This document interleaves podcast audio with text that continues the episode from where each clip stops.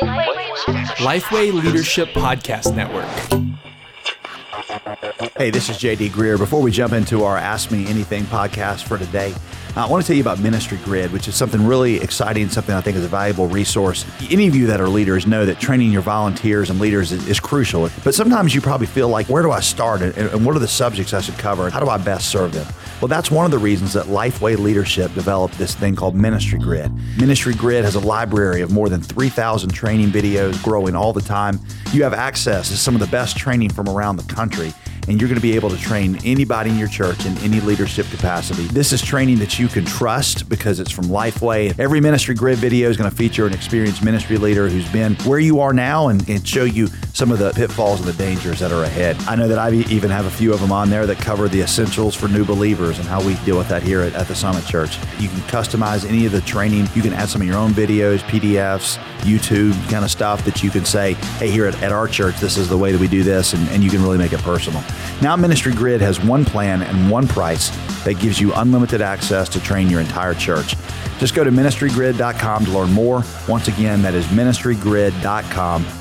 And now I hope you enjoy. Ask me anything.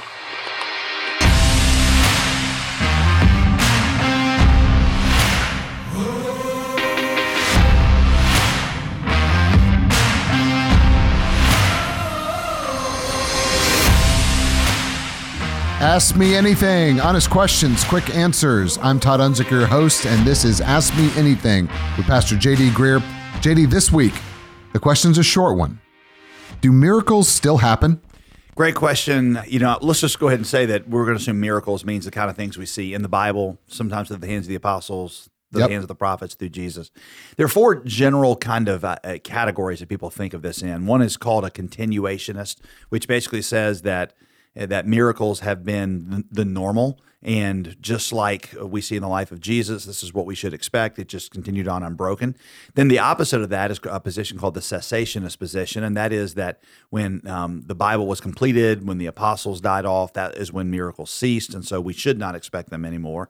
There's uh, another position, a little harder to define, but it's I sometimes call it, it's called third wave. Mm-hmm. And it, the idea is that these miracles come out in kind of waves. Like you had a um, when Jesus was here, there was a wave of miracles. The apostles, there was a wave of them, and you can go through periods of dormancy. But then when God wants to bring uh, a, new movement in the world, mm-hmm. he'll, send another wave of miracles. And many people believe, well, that's this time, and starting with Azusa Street and. Yep early 1900s and on through today as God completes the the spread of the Great Commission. Then there's a fourth one, and uh, I've heard this one referred to, and this is would kind of be where I'm at is is more of the it's called open but cautious. Means you you, you don't believe that that miracles cease. There's just nothing in the Bible that would say that that God has stopped doing these things, and okay, um, and that we ought to, to to look with expectancy and, and ask God to do sometimes impossible things. But you recognize that it may not be exactly the way that it, there were some special things that were happening when Jesus was here, and sure. there were certainly special things when God was establishing the church and um, authenticating the Bible. Hebrews seems to indicate that God sent a special amount of signs that would that would authenticate what the apostles were doing. So, so, you recognize that. So you're open to it, but you're you're cautious and and you may not believe everything that that people say is like okay that you know that happened with this was a miracle. I, will just say that I don't ever want to be cynical, but there's a lot of miracle stories that I just hear them. I'm like, I'm not sure I really believe that. Mm. Um, and yeah, I, I kind of enter into it with a, yeah, I don't. Thankfully, God didn't put me in a place where I had to authenticate everybody's miracle. I believe God does them, but it's not up to me to say whether sure. anyone happened or not. I have seen a few in my lifetime. I've certainly seen God give some miraculous dreams. I've seen um, people know things they shouldn't have been able to know, and I've seen God heal people. And so I, am definitely not a cessationist, but I'm cautious, and I'm going to focus mainly on preaching the gospel mm-hmm. and mainly on proclaiming that and trusting Him to provide. And when He does it through miraculous ways, then I'm going to give him glory. And when he doesn't, I'm going to keep pressing on and not suppose that it's not because he's not active in the world. Yep.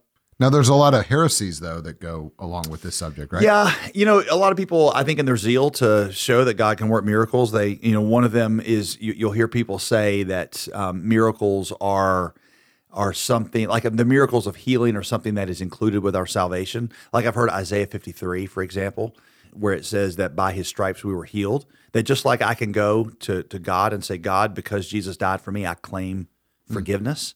you know, I don't have to like wonder if God's going to give you forgiveness. I, have, I don't have to say if it's your will. Mm-hmm. He's offered it, and I can claim it because of what Christ finished on the cross. But I, I, I'm not. I don't do the same thing with healing. It is true that that Jesus's sacrificial death will one day ultimately heal me. One day when when we are resurrected, I'll, I'll, find ultimate healing. But that doesn't mean that I can claim it right now in in, in the temporal um, the way that I could forgiveness. Uh, Christians live in this thing that we call already not yet, which means we've already received the benefits of the kingdom, but there are some things that we have not yet received the fulfillment of. And uh, while we have the the first fruits of uh, that healing, we haven't experienced the fulfillment of it.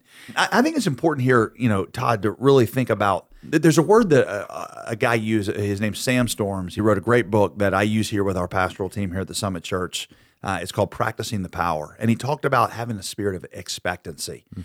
That's different than than than than saying I know what God has to do because if I have faith, then God will always give a miracle.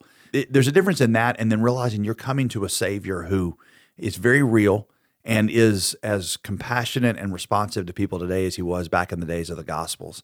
And when you see people get around Jesus, they, the ones that Jesus responded to are the ones that they understood his heart, they knew his compassion. Mm. And I want to pray with that kind of expectancy. It, it, means that if God doesn't heal the cancer or God doesn't do something miraculous, I don't doubt him. Um, I don't say, well, you're not really there, but but I still approach him with a sense of how tender and how compassionate he is. I remember hearing the story of Spurgeon one time. And Spurgeon is not a you know Pentecostal healer who's right. waving his hanky around and you know making people fall down. But but Spurgeon, when he would pray uh, for people, he would just say, "Lord, this is your daughter, and and I know you're brokenhearted over the the way that sickness is affecting her body, and Lord, I want to see you heal her because I believe that you care for her. That that's that spirit of expectancy, and I think we could use a lot more um, of those things. Maybe this will help. You know, theologically, I think it's important to know that that miracles, even in the Bible, were called signs. A sign, I mean, think about it. What's a sign? A sign is something that points to something else, right? Right. Like, so if you're going to have a car wash, you put up a sign that says car wash today. Right. And when the car wash is over, you put the sign up. Well, a miracle is a sign. What's it a sign of? It's a sign of what Jesus was accomplishing in the cross and resurrection. Jesus's miracles were not just magic tricks. He didn't, you know, pull he didn't pull, you know, money out of a hat, a rabbit out of a hat. He didn't, you know, say, "Hey y'all, I'm the son of God, watch this," and turn Peter into a leprechaun and make him go flying around the Sea of Galilee. Those would have been cool tricks. Um, but his miracles were signs of the kingdom that he was bringing. Mm-hmm. So he healed blindness to show that that he was bringing a kingdom where people would see light spiritually. He's he was raising people from the dead because that's what salvation would do. He was healing sickness to point to to the fact that he was restoring things. He even multiplied you know bread and fish as a sign. He said of of how he could satisfy the the world's cravings and their their spiritual hunger. And so, you know, I, have heard it said, I think it was Tim Keller or C.S. Lewis, or I don't know, sometimes I get them confused. Somebody you quote often. Somebody that I quote often enough that I can't remember right. where it comes from. But that miracles, we often think of them as a suspension of the natural order. Really, they're a return to the natural order. The miracles were not just a naked display of God's power, they revealed the redemptive purpose of Jesus' power. That, and that's what a miracle is. It's a sign.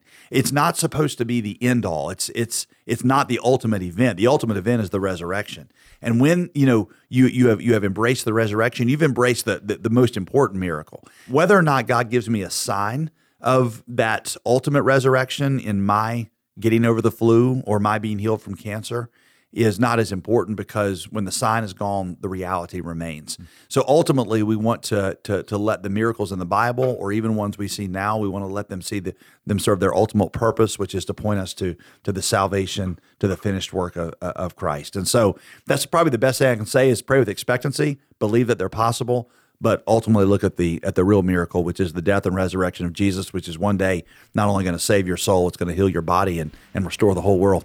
And that's open. That's why you say, "Hey, I hold this open but cautious." Right. Because you want to see that openness that that miracles are pointing to Christ and His fulfillment. Pointing to Christ, and I'm open to them, but I don't. You know, there's a lot of things that get in every religion, not just Christianity. I mean, when I w- was a missionary to Muslims, they had their own miracle stories. Right. And no matter where I am, people. So just because they're being told that mean they're they're true, we don't have to play that referee. But I can be open to them, but but I can be cautious about yeah I want to make sure that we do it in the way the Bible and the way the Bible does it is it always points to the finished work of Christ. Miracles are signs that point back to Jesus and not to the healer and not to just, you know, hey, what can God do for you this afternoon? It points you ultimately to the gospel. That's Pastor JD on Ask Me Anything. Do miracles still happen? Ask Me Anything, part of the Lifeway Leadership Podcast Network.